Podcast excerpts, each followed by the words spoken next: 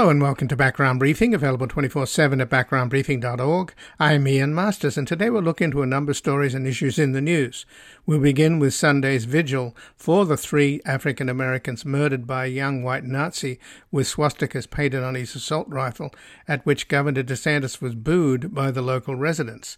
We will speak with a local resident who understands why Florida's black residents rejected DeSantis' hollow indignation, since he is running a campaign to the right of Donald Trump, appealing to the very white racist fringes the shooter inhabited. As it happens, DeSantis was booed on the very same day, August the 23rd, when 70 years ago, a white mob beat young blacks with axe handles as they tried to integrate lunch counters.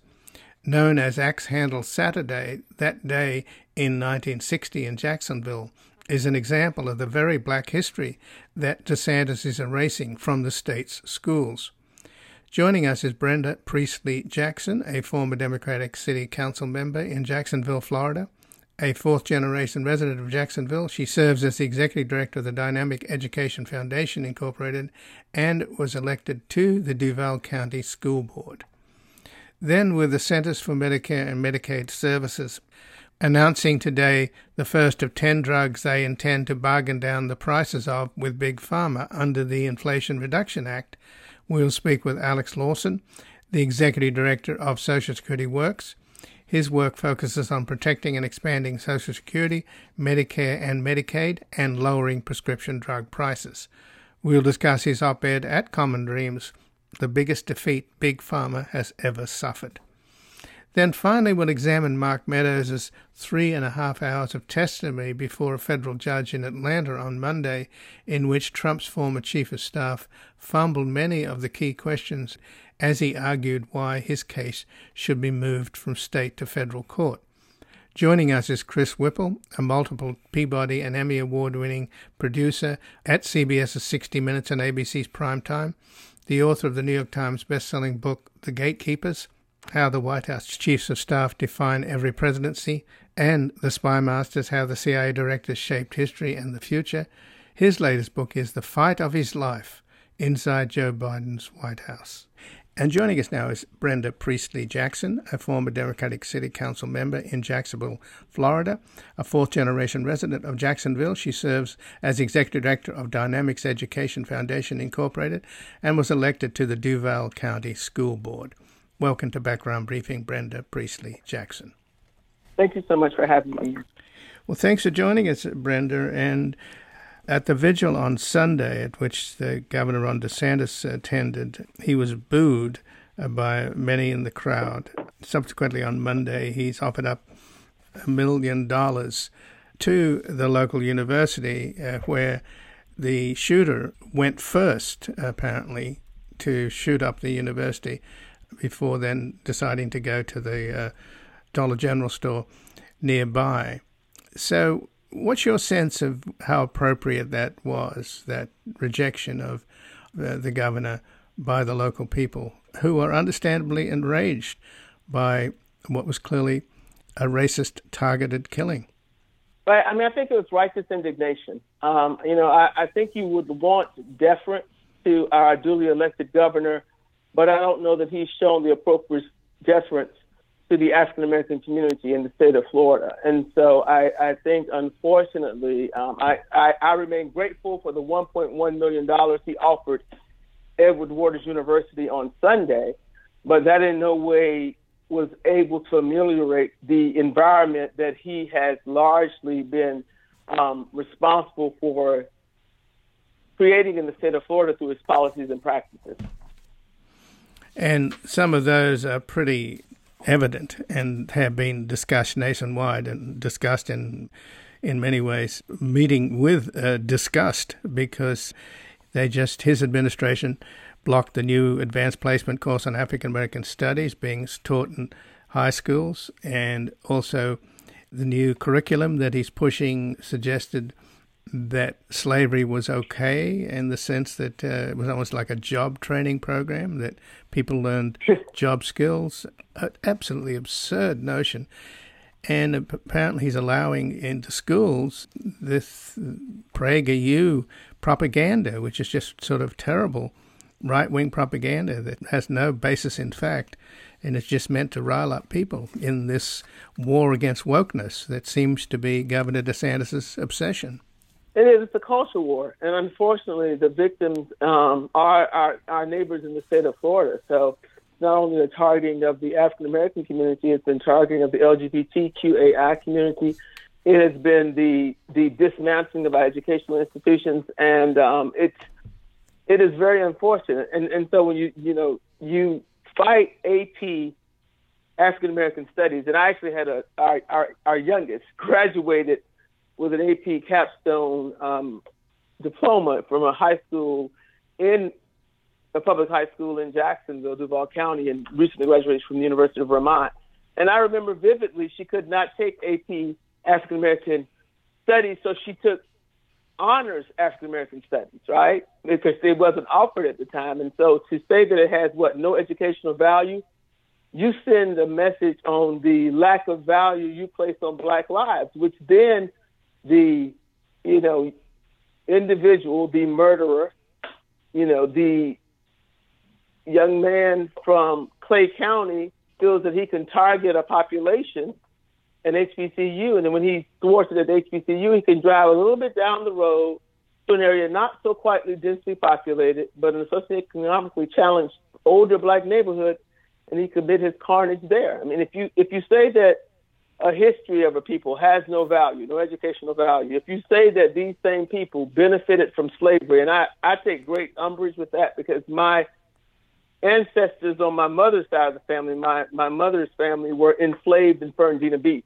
going back over 7 generations, the Albertes, right? So, that is just kind of the tip of the iceberg. And so that's the message you send when a young man who's probably a member of the gaming community, who is a disaffected young man who flunked out of college, came back home to his parents, not working, decides to drive in his car 15 to 17 miles to an area he'd probably never been before, right?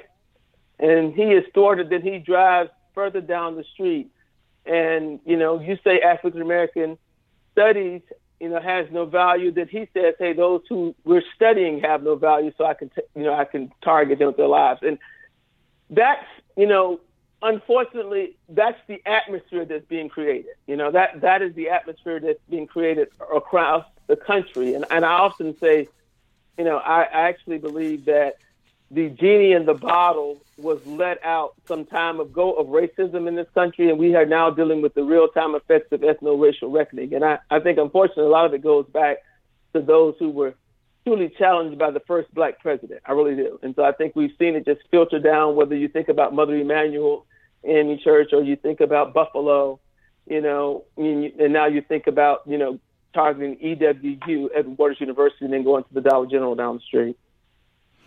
Well, there's no question that Ron DeSantis has got an uphill race against Donald Trump, who's something like 40 points ahead of him in the polls. And he has deliberately chosen to campaign far to the right of Donald Trump, which is really saying something. And it's exactly. It's hardly an accident that he's attracting these kind of far-right misfits. And this kid, by the way, Palmetta, he had a history of, in 2017, he was held for involuntary psychiatric evaluation when he was 15 because of domestic violence calls. He apparently got into a fight with his brother. And the documents from the 2017 case reveal that he left his family home one day and refused to return, and then he left a note indicating that he was going to commit suicide. And, of course, after murdering 3 African-American shoppers at the Dollar General, he did shoot himself as the police arrived. So yeah. It's almost impossible not to hold DeSantis accountable. And by the way, the FBI and Homeland Security have now made it clear that the greatest domestic threat to American security, it comes from white racists. And this shooter had painted swastikas on his assault rifle. So what more evidence do we need? I mean, there's a cause and effect there, I think, in all fairness. Yeah, I think, I definitely think this. I think, again, that's devaluation of life. So here's this, young white male with racist ideology willing to act on it, right? Not working, not in school, 21 years of age. And again, if you send these messages, that you eliminate in the same area, you eliminate a minority congressional district, right, with minority representation. You allow guns without permits or licenses, permitless carry we now have in the state of Florida. And that's the result of DeSantis, right? Yeah, absolutely. Absolutely. You remove fair and just elected officials from elected office. I mean, this is the whole climate. So there is no real sense of accountability. There is a whole level of, I think, some levels of anarchy that DeSantis has encouraged. And this is the culture war he chose to engage. And I don't know why individuals act surprised. I mean, this is someone, when he ran against the first Democratic gubernatorial candidate, Andrew Gillum, one of the things he said was, let's stop monkeying around, right? I mean, what is that? I mean, this is not new. Monkeying around, and in the actual commercials back then, he had toddlers that may have been his children with building blocks saying, build a wall. What wall are you going to build around Florida? What? That's just illogical. Right. I mean, so Gillum, of course, was an African-American. Absolutely. Absolutely. Yeah. And so, there's a dog whistle and a half there, right? Right. It is. And so we live with it. I mean, we live with, this is the real time consequences of a culture of intolerance and hate. And so this young man that the murderer, what we would say if he were of another ethno-racial group, if he were a black male, we would go with all the pathologies in the background of his family. His older brother is incarcerated in prison, right? His parents say he dropped out of school. They did not want him to have the guns. He's been staying in his bedroom largely for the last 2 years, right? And so, I think that there's some real issues there that he had, and that the culture and climate that DeSantis has furthered in many ways of the othering of blacks allowed an atmosphere for this disgruntled, disaffected young white male to act on those urges of why he probably feels that he is being left out of his notions of the American dream, And are there red flag laws in Florida that would have been enacted in the case of this Palmetta, who had involuntary psychiatric evaluation in 2017, but yet was able to buy an AR-15 style assault rifle and a Glock automatic pistol? Right, and I think the real question is, why can you buy that, right? I mean, why are they so accessible and available, right? So I will tell you, and since the Baker Act in 2017, there will be nothing now to prohibit him from owning a weapon. And that was just the initial 72-hour hold. That was, based on a note that he left, he threatened suicide.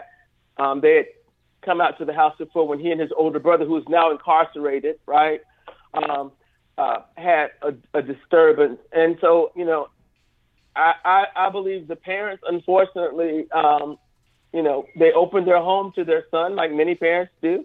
Right. And he did not have any indicators that he was meaningfully engaging in a productive course of action. Right. And I don't know that there would have been any other signs for him. I really don't. There is nothing else that I made aware of that indicated that he would act the way he did. But what I think that we have to look at is, what are we doing to protect those institutions and communities that are being targeted by these disaffected individuals who want to act on racial hatred? That's the issue. So for that part, I am happy that the governor is going to give Edward Waters University $1.1 million to bolster up their security. And the campus has a lot more security now. That's the beautiful thing about it, really, that it's not an open campus like it once was. And so these were students who were taught by their president, Dr. Faison, if you see something, say something. And they did. And so then they went to the campus security, who then ran this guy off, off of the campus. And so, be clear, that was his intent.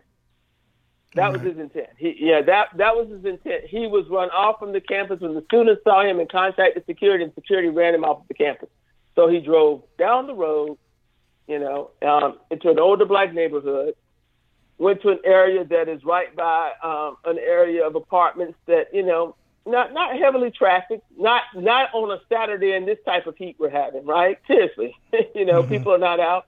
And he found a target, and he found not only the young man who worked in the store, and he found the patron in the store, but he first shot the Uber driver who had brought someone to the store, who was outside the store. So that, it's... Well, the red flag is DeSantis' policies. If you want to know the red flag is about, this is what it looks like. This is cause and effect. It really is. This is cause and effect. So on Sunday, August the 27th, when DeSantis was booed at the vigil, that happened to be the anniversary of what's called Axe Handle Saturday, which took place on August the 27th of 1960. When over 200 white rioters armed with baseball bats and axe handles, which were prearranged, they chased and beat it up in this violent attack in response to a peaceful lunch counter demonstration organized by the Jacksonville Youth Council of the NAACP. It's such a bitter coincidence, is it not? Full disclosure, Rodney Hurst, the then president of the Youth Council, is my uncle, right? So he's married to my mother's younger sister. Wow. And he's the author of "It Was Never About a Hot Dog and a Coke." And so, again, as we have times of celebration, and then you have the March on Washington, I think that there is this triggering mechanism for some as we lift up how far we've come, but how far we still have to go. For those who feel the seeds of racial hatred in their heart, they don't want those types of reminders. They don't want to revisit notions or indicators of progress. They want to move back. And I think, again, this disaffected young man who is not meaningfully engaged in our society right now. He's not in school, nor is he working, and he's not in the military. Right? This probably stirred up something within him, And I want to be clear that you could drive 15, 17 miles from Clay County to Jacksonville indicates you are mentally imbalanced to commit an act like that. I think that if you have racial animus and actions of racial animus in your heart, then that's a level of cognitive dissonance to begin with that may indicate mental imbalance. So there was a prayer vigil going on Saturday that the council member Pittman, and that's actually the old district that I represented until it's a different district now with some other parts in it, but that was the district I represented until June 30th of this year. She was heartbroken and devastated, and just your immediate response is, how do I get all the resources I can in to help the community?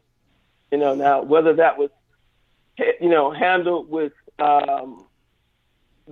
the greatest degree of foresight and care, I can't say, but I think she wanted to get the resources to the community. I think the community was righteously indignant because they could see there's been a long look. This wasn't the first event for those of us who are in Florida. This is a continuation of the, ethno-racial vitriol that's being spewed through policy and practice. That's the scary thing about it, right? For the last, several years. By Ron DeSantis. And just in closing then, Brenda, the August 27, 1960, Axe Handle Saturday, racial violence meted out against young, peaceful demonstrators demonstrating over a lunch counter desegregation back in 1960. That under DeSantis will not be taught in schools, right? I did not see that as a part of the curriculum in history, right? But I think that we in the African-American community have an obligation to still teach it. I often say that my uncle, Rodney Hurst, his hottest time is usually February of every year because he goes around the state of the country and shares that story. So I would encourage our civic social and religious organizations to do what we did before, you know, prior to integration, right? You know, what we did during, you know, segregation and teach it ourselves. So, I mean, I would not look nor would I trust initiatives by this governor in terms of advancing a balanced approach to history, because there's been an all-out assault on African-American history. Well, Brenda Priestley-Jackson, I thank you very much for joining us here today. Thank you. And again, I've been speaking with Brenda Priestley-Jackson, a former Democratic City Council member in Jacksonville, Florida, a fourth-generation resident of Jacksonville. She serves as the Executive Director of Dynamic Education Foundation, Inc., and was elected to the Duval County School Board.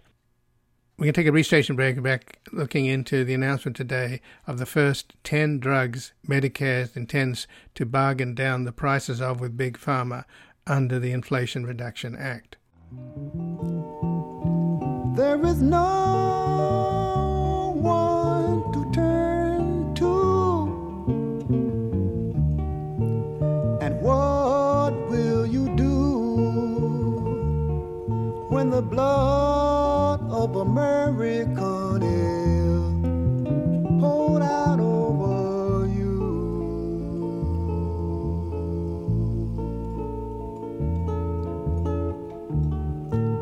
Who can I turn to? Doctor, doctor, can't you see I'm burning?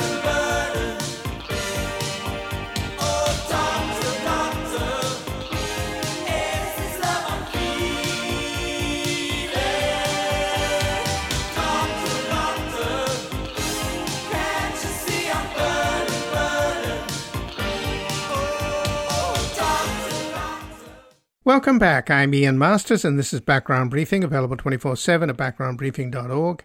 And joining us now is Alex Lawson, the Executive Director of Social Security Works, where his work focuses on protecting and expanding Social Security, Medicare and Medicaid, and lowering prescription drug prices. And he has an op-ed at Common Dreams, the biggest defeat Big Pharma has ever suffered.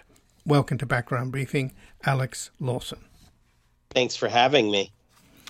And the defeat that you're talking about, that Big Pharma have suffered, actually haven't suffered it yet. But today, the White House announced 10 drugs would be in the initial round of negotiations under the IRA, the Inflation Reduction Act, that would allow for the government and Medicare to bargain down bulk buying the price of prescription drugs. And the drugs selected in the first round are Eliquis, Jardiance, Xarelto, Januvia, Farxiga, Entresto, Enbrel, Imbruvica, Stelara, and Fiasp, and Novolog, all of which are very common drugs used by seniors for diabetes to prevent strokes, heart attacks, and also arthritis, blood cancer, and Crohn's disease. So, why do you think it's time to celebrate, Alex, when there are some serious lawsuits from Big Pharma to stop what Biden announced today? Well, you always have to celebrate when pharma is sad, and they are certainly sad today. So obviously they're suing and they're saying, oh, we're going to definitely win and all of that. Well, they also were saying, oh, this will never become law. And we beat them then. And the Inflation Reduction Act did become law. Why? Because pharma is the most despised entity in America, according to the Pew poll that asked that question. Everyone hates pharma. And so, yes, certainly it's important to note that the American people have not gotten the benefit of these negotiated prices yet, but it's still a loss for pharma that the Biden White House is going ahead, not just like they just started. This office has existed or been stood up since the law. This office is the one that actually negotiates the price. It's been stood up since the law was signed. And this is its first product, is the list of 10 drugs Now they enter a process where they're going to negotiate with the pharmaceutical corporations. And if the pharmaceutical corporations don't take the maximum fair price that the government finds, then they will be not allowed to provide their drugs through government programs like Medicare, which means that they would lose their market. So this is a situation where each step along the way is an actual victory, because once the process has been started, it's very difficult for pharma to roll it back. And what they're rolling back, in effect, is the 2003 Medicare Modernization Act, aren't they? Which was a huge giveaway to Big Pharma in the establishment of Medicare Part D. Absolutely. I would say that, you know, in a town where many corrupt things have happened, the giveaway, which is called the non-interference clause, you know, in very Orwellian speak. But that giveaway, which disallowed Medicare, the largest purchaser of prescription drugs on the planet, from using its purchasing power to get a better deal. And, you know, the guy who wrote that into law, he came to Congress to accomplish that. He switched parties when the Democrats lost power. He became a Republican in order to just push this one thing, the non-interference clause. And then you know what he did as soon as it became law? He quit Congress and he took a $2 million a year job at Pharma, the lobbyist organization for the pharmaceutical corporations. It's not important to remember that person. It's important to remember that crime, that corruption was. And what President Biden and so many others, the Democrats in Congress, not a single Republican voted for Medicare negotiations. It took a lot to get this through Congress. There are a lot of champions who can claim credit to it. But what they've done is started to right that historic ripoff of the American people that blocked the super common sense policy of Medicare using its stature as the largest purchaser of drugs to get a better deal on those drugs. And the Centers for Medicare and Medicaid Services, which is the new organization set up to release these first 10 drugs eligible for negotiations today. This is what we learned. Tell me, though, Alex, who was the congressman, the corrupt congressman? The infamous Billy Towson. So when you mentioned that this is popular with across the board with both Democrats and Republicans, according to a KFF poll that was done last year, 89% of Democrats and 77% of Republicans say they favored the part of the Inflation Reduction Act that authorizes negotiations to reduce the cost of prescription drugs. So there's the proof, right, that this is popular. Massively popular. I mean, it's obvious. No one likes getting ripped off. So the American people are united on this, on a few other things, unite the American people as much as just despising the pharmaceutical corporations who they know are ripping us off. And the truth is that most Americans don't know just how hard the corporations are ripping us off, because the truth is that the American taxpayers actually fund the research and development of the vast majority of the drugs. So we pay to develop the drugs, and then we give the patents away, and then the corporations turn around and charge us the highest drug prices in the world.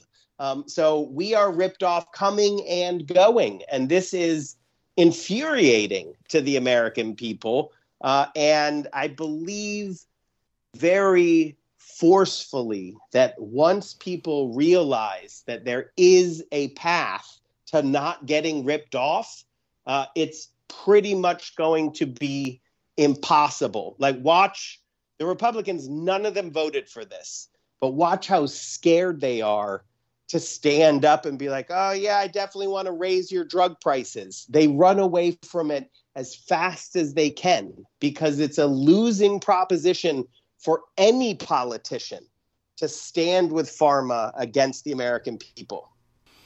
And indeed, pharma in many ways is sort of conflated with the Sacklers. I mean, they are obviously a ghoulish family that are responsible for the deaths of hundreds of thousands of Americans just to make tons and tons of money and then put their name on all kinds of charitable institutions and museums, etc. But, I mean, what the Sacklers did is not that different, isn't it, from what these big pharmaceutical companies and the ones that are suing the Biden administration to stop what we're talking about today, which is to reduce the cost of prescription drugs under the IRA.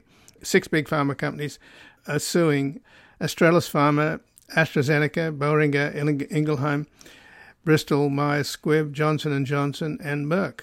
And then, of course, the industry's main trade group, along with the U.S. Chamber of Commerce, have also filed another suit.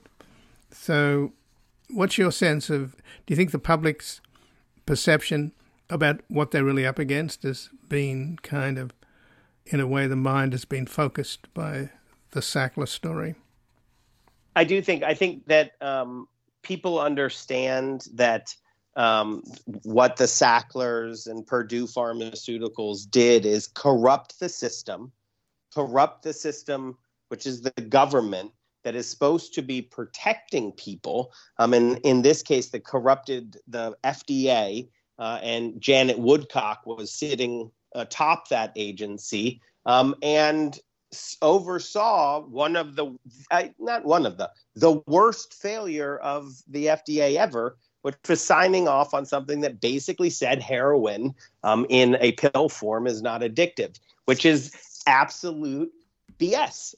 And because of that, you see what that has wrought, an overdose epidemic that has just devastated this country.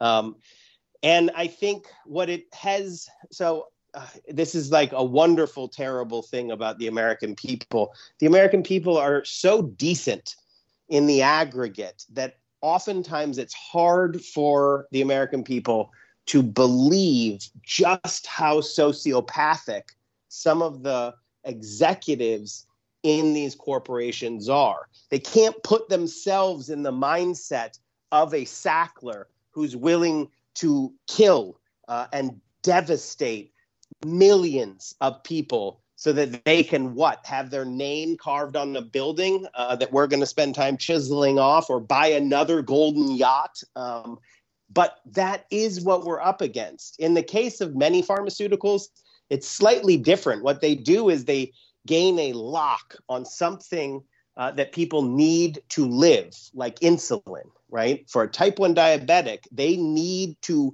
give their body insulin because they can't produce it internally, but they need it just like oxygen to live. And these sociopaths in the insulin cartel see that, and they're like, yes, what we will do is restrict access to that drug that all of these people need to live by charging outrageous amounts of money for it.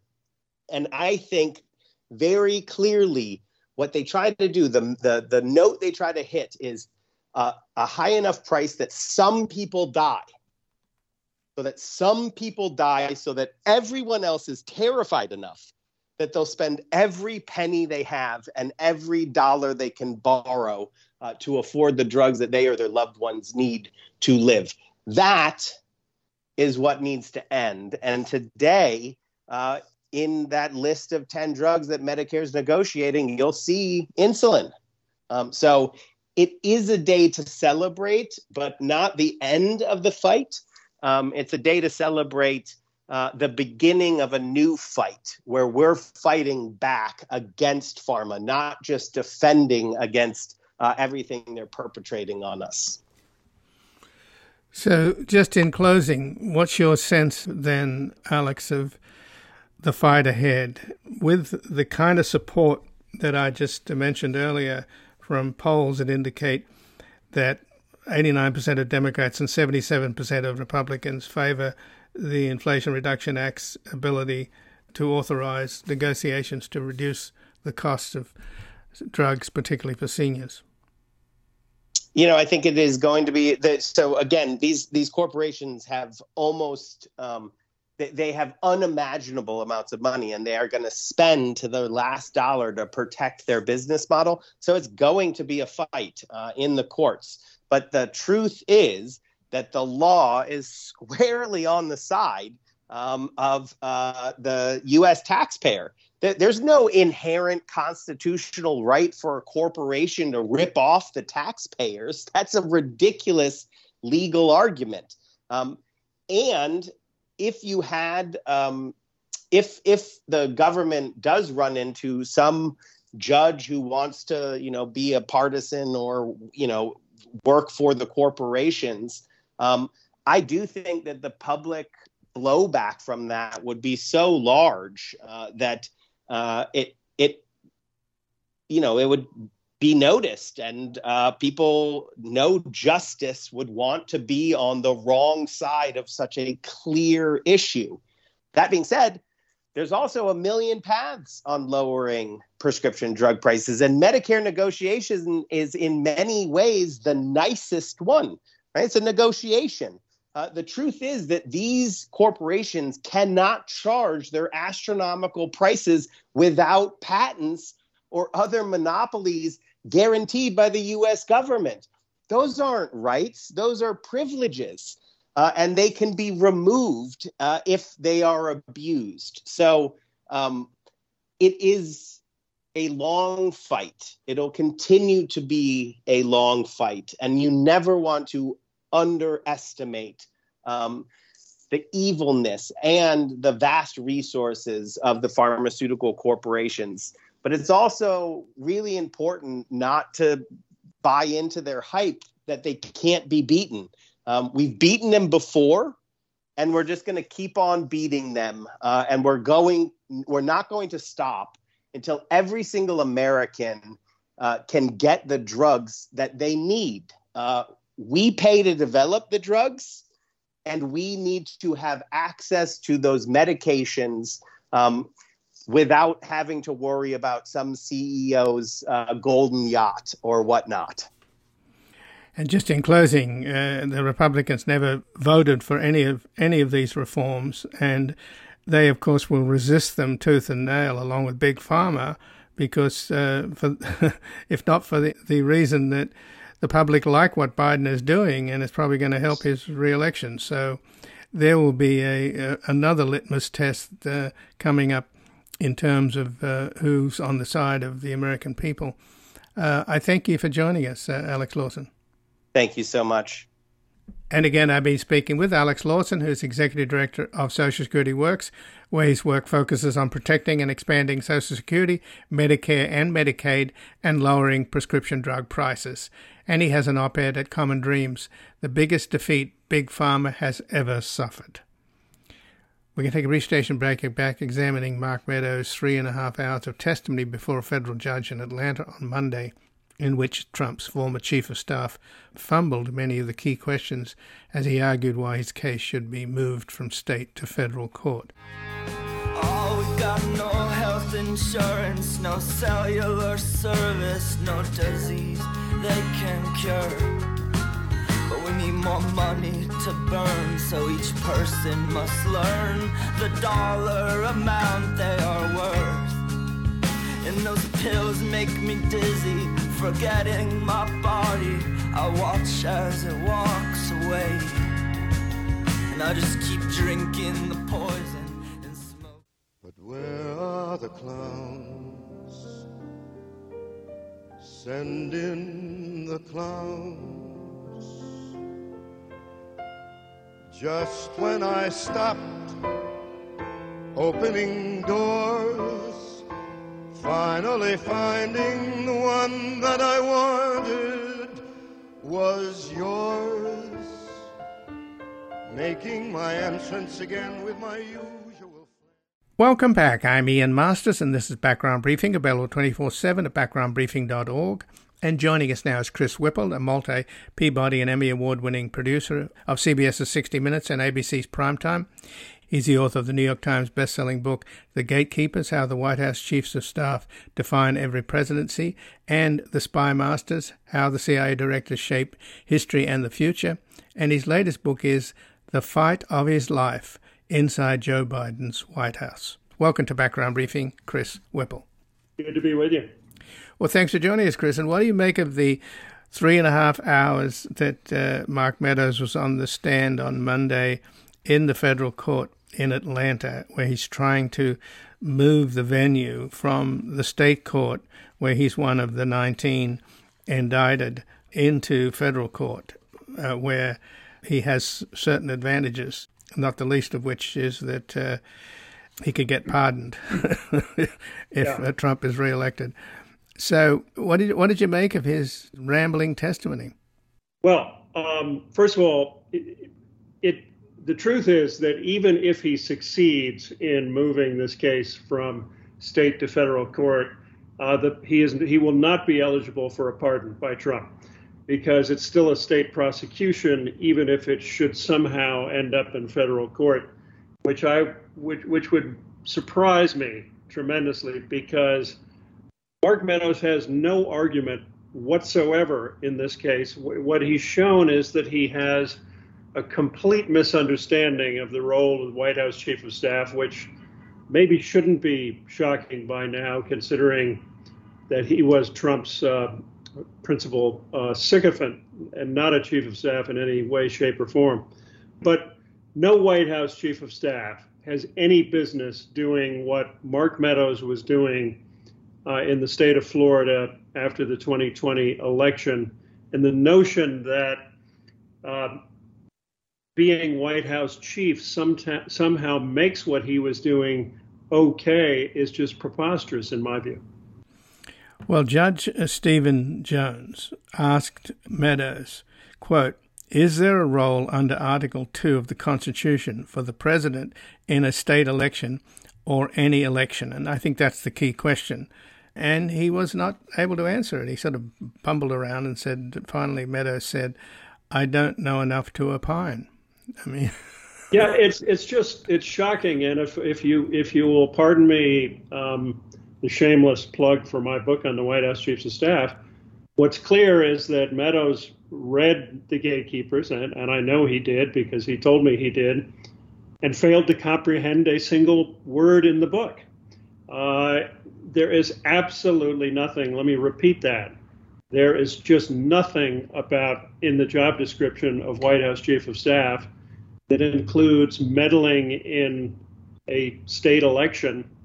And it's just almost laughable, I think, the argument. Well, he was also asked another key question, whether he was acting on behalf of Trump's re-election campaign rather than as a federal employee. And again, he was unable to really give a convincing answer. That was the surprising part, is what a terrible witness he is or would be.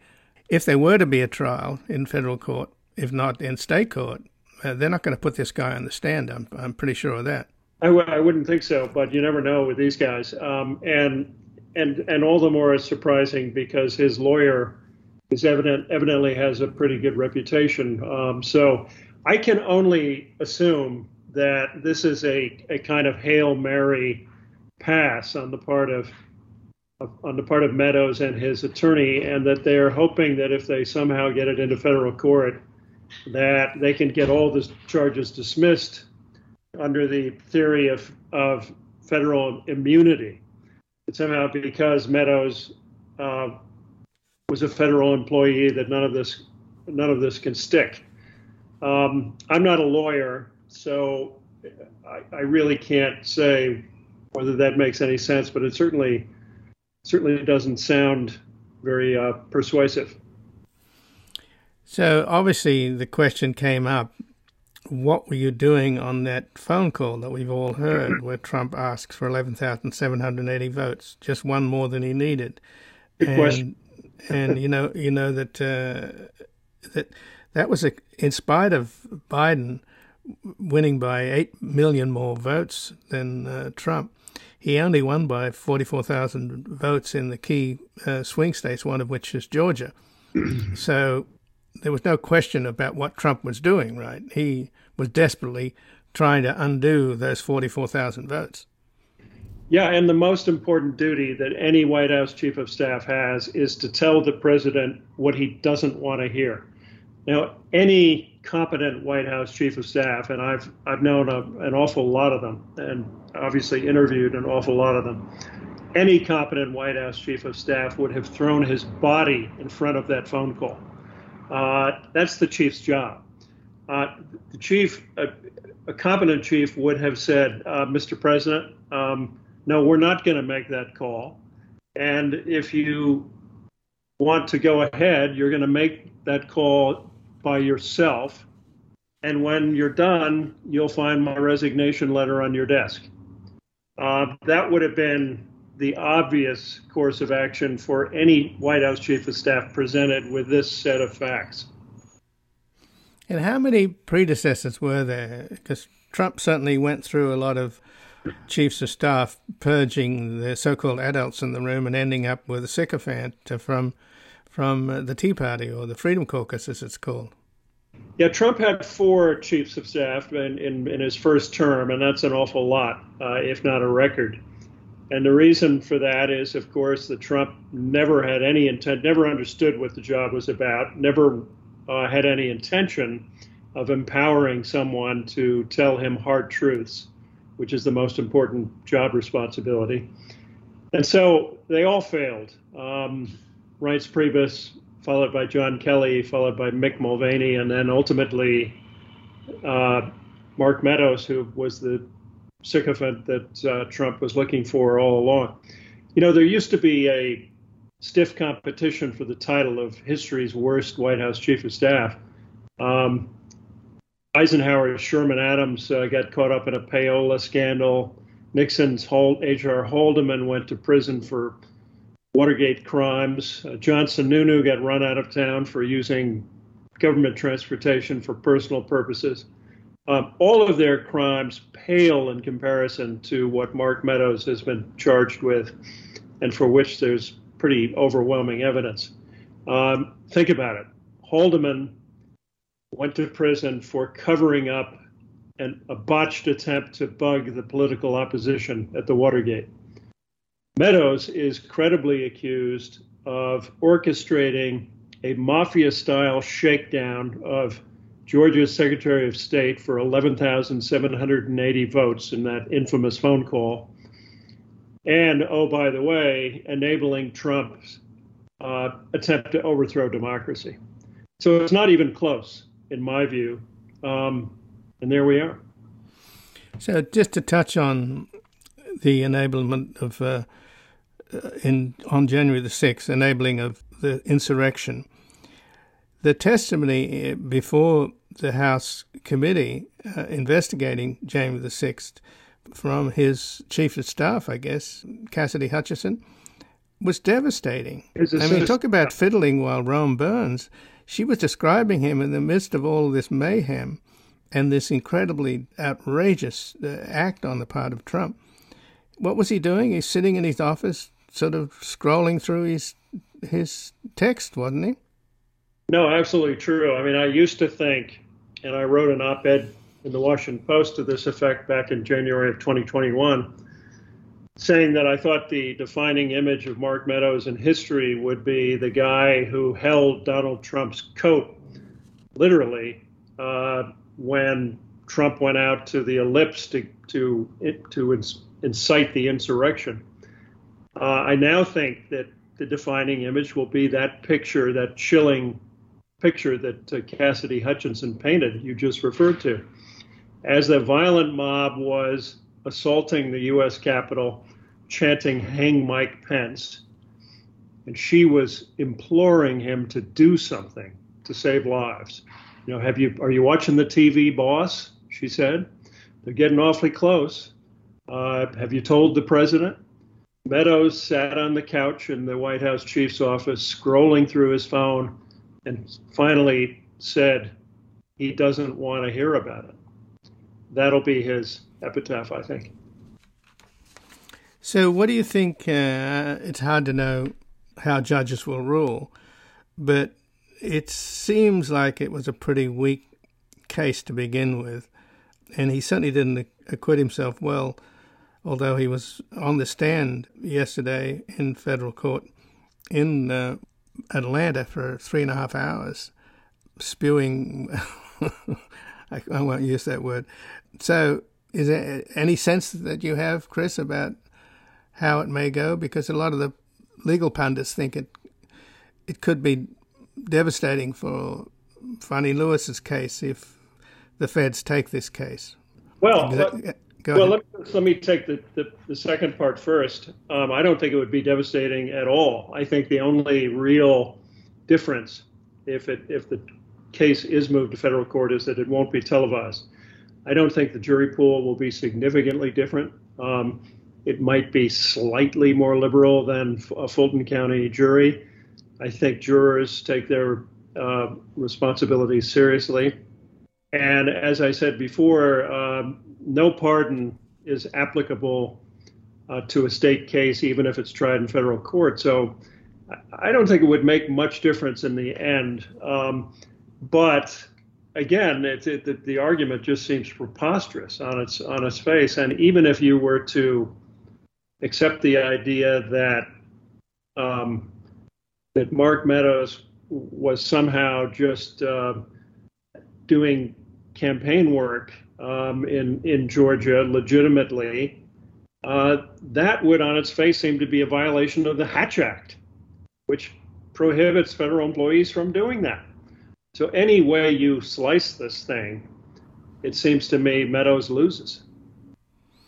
So do you think that there is anywhere in this sort of mediocre soul of this sycophantic man, is there any sense of that he failed, that he understands what he should have done or could have done, or is he just a small man?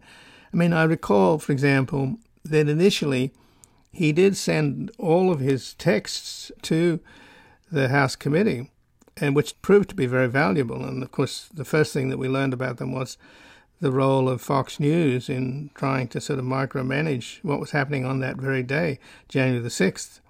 You know, all these bomb throwers like Tucker Carlson and Sean Hannity begging Meadows to do something about the riot. It wasn't a good look. And, of course, you're something of an historian, Chris. To my mind, what happened just after January the 6th, when clearly McCarthy and McConnell were outraged by what happened, I think historians are going to look at that as the greatest missed opportunity in history, because had they acted then and somehow gotten rid of Trump, we wouldn't be going through what we're going through, and this Trump wouldn't be able to reinvent himself as the winner of an election that he lost. Yeah, look, Mark Meadows is a puzzle to me because he obviously once had a promising future as a politician. He was one of the leaders of the Freedom Caucus. He's a charming person, and yet there was a real fundamental flaw there. I mean, it's just hard to explain why anyone like that would cast his lot with Trump. Jack Watson, who was Jimmy Carter's chief of staff, said to me, you know, it's not just mission impossible, it's mission self-destruction. Thinking you can be Donald Trump's White House chief of staff. And he was a feckless guy, a yes man, not just to Trump, but to everyone. I described him in my book, The Fight of His Life Inside Joe Biden's White House. I described him as not so much a chief of staff as a kind of glad-handing maitre d'. He told everyone what he or she wanted to hear, even as he was enabling Trump's conspiracy to stay in power illegally. He quietly gave a wink and a nod to a deputy chief to go ahead and carry out the transition to Joe Biden. it's baffling to me. So he's certainly a mystery but also a tragic character, I think. So just in closing then, what's your take on the broader case that Fannie Willis has brought with these 19 defendants, one of whom is Donald Trump? I guess she's going to push through the trial. I mean, one of them, Cheeseborough, wanted an early trial, and he's going to get an early trial. And then now others, Sidney Powell and others, are sort of joining in, wanting to get an early trial. It seems unlikely that anything will ever be done before the end of this election. But how does it strike you? Yeah, it strikes me that it's a big, unwieldy, damning case. But maybe the key word may be unwieldy in this respect. And so I would expect Jack Smith's streamlined case against Donald Trump for January 6th with the sole defendant to go first, is my best guess. That's March the 4th, right? March the 4th. Right. And I would expect Fannie Willis's case to go, if not last, maybe close to last, with the possibly chilling scenario that if Trump were to somehow regain the Oval Office, what incentive would he have to ever leave if he knows that when he leaves the presidency, he's going to court in Georgia where there's no possibility of parole? I think that's a recipe for, and obviously this is a huge, scary hypothetical, but I think it's a recipe for Trump telling his new vice president to certify his staying in power forever. Well, to some extent, that was his case in 2020, wasn't it? That's why he fought so hard and why he is fighting so hard to undo a loss. Maybe there's a psychological component that his father brutalized him to the point where you can't be a loser, son. But on the other hand, I think it's always been about staying out of jail, hasn't it? Well, maybe so, but perhaps even more so if he were to somehow get back into office, it would be to use that old expression, Katie bar the door. It would be a very scary prospect. Well, Chris Whipple, I thank you very much for joining us here today. My pleasure. This has been Background Briefing. I'm Ian Masters, and I'd like to thank producer Graham Fitzgibbon and assistant producer Evan Green to help us sustain this program into the future and ensure it remains free to all. Please take a moment to support us by going to backgroundbriefing.org/donate or publictruthmedia.org, where you will find our non-profit Public Truth Media Foundation, where your tax-deductible donations, large and small, keep us broadcasting. And if you've missed any of today's programs or would like to explore our vast archives, you can find us at backgroundbriefing.org, where we include extended interviews searchable by topic and have made it easy for you to sign up for daily email updates that provide links to resources, articles, and books discussed on the program. Also, you can find links there to subscribe wherever you get your podcast, and we encourage your ratings and reviews on these platforms. Find us on Twitter and Facebook at Ian Masters Media, and please do help us reach more listeners by sharing this program with friends, family, and colleagues. And I'll be back again tomorrow with another Background Briefing. Bye for now. The guy that lived next door in 305 took the kids to the park and disappeared by 9:30.